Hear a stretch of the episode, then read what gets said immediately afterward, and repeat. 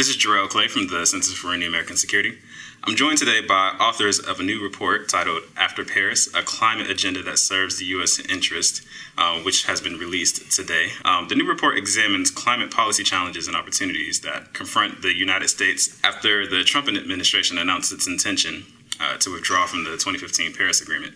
I'm joined today by the authors of the report, uh, Dr. David Gordon, who is an adjunct senior fellow with CNAS, Divya Reddy, who is the uh, practice head for the Global Energy and Natural Resources uh, practice at Eurasia Group, and CNAS's own uh, Elizabeth Rosenberg, Senior Fellow and Director of the Energy Economics and Security Program at CNAS. Liz, Divya, David, welcome. Thank you. Thank Good you. to be here.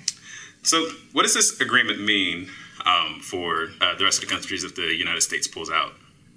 So I think the bottom line is that it doesn't mean all that much.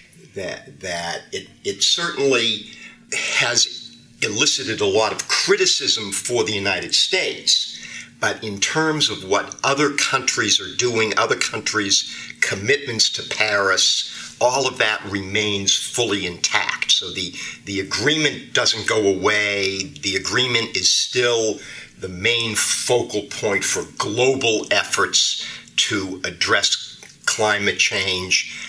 It's just that now the United States is no longer in the room uh, for these negotiations and and for these discussions.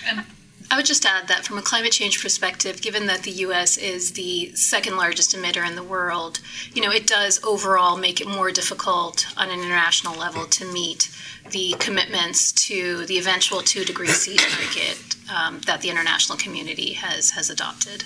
Virtually every other country in the world is in this framework, and the United States moving away from it hasn't changed everyone else's willingness to be in it. And they've and we've heard lots of uh, affirmations by these other countries for their commitments to stay in it, as well as affirmations from constituencies in the United States, the business community, uh, states, um, cities to do what they can in line or, or um, in a way consistent with the goals of this agreement. So just because the United States walked away doesn't mean that it's in any danger of collapsing. Right.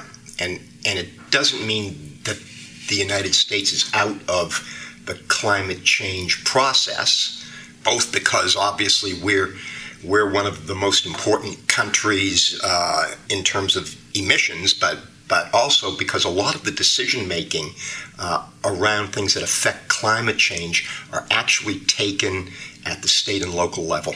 Uh, and there remains a lot of commitments at that level.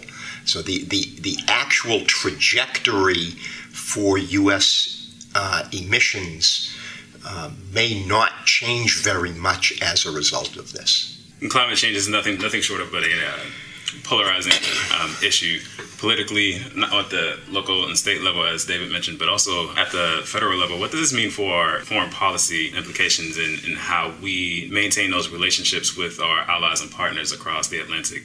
The toughest piece of this diplomatically is U.S. relations with Europe because Europeans put uh, climate change really very, very high on their agenda. Public opinion in Europe uh, it sees climate change as one of the two or three most important issues in the world.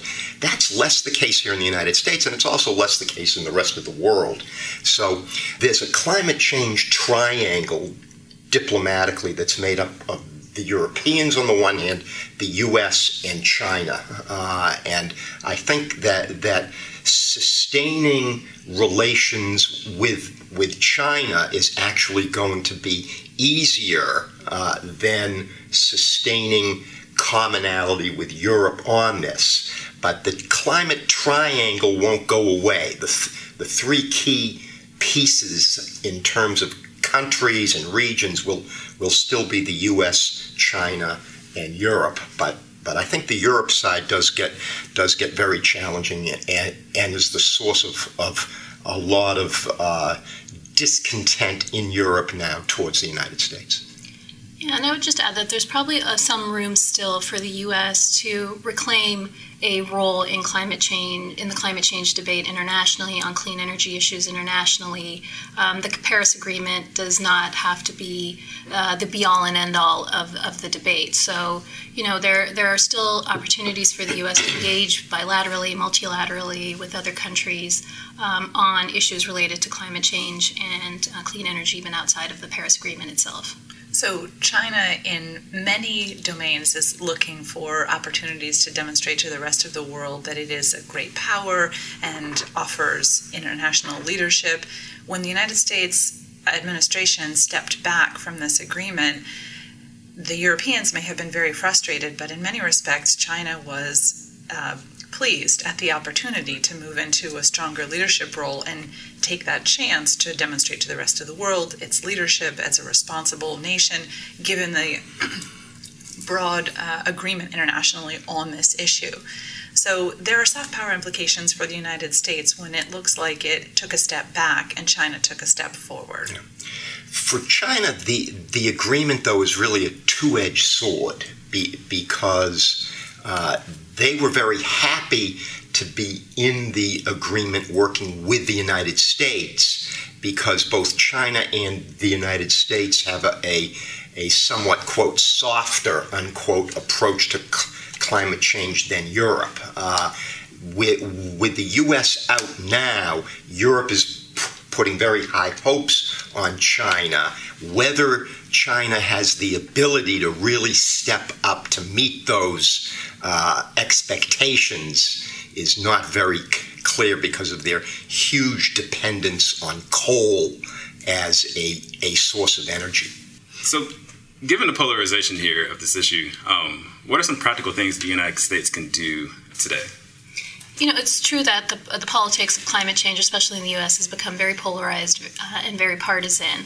Um, but you know, there there are certain trends in in the energy space that make this um, less uh, less of a trade off between economic uh, uh, issues and climate change benefits than it, than it used to be. Um, two to note are the decline in natural gas prices as a result of the shale revolution, and the other is the significant growth in the renewable space.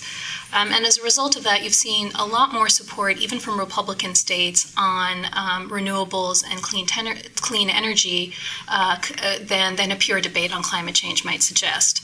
So, um, you know, in our view, we think there is room for cooperation on clean energy broadly defined with China. We think there is scope for, for the federal government to let states and local governments that want to be more aggressive about their climate and clean energy targets to do so, and for the, probably the federal government to retain some the, the, existing levels of support that, that are currently offered in these areas um, because you know not only does it achieve some climate change benefits but it's also been a big economic generator and as the world increasingly moves in, in a direction toward more clean energy um, the U.S. can retain and even lead on technology in this area too. The report has uh, several recommendations for um, moving forward in the in the climate debate. Um, feel free to download it at cnas.org. Again, David, Divya, Liz, thank you for joining us today. Thanks. Thank Thanks. you.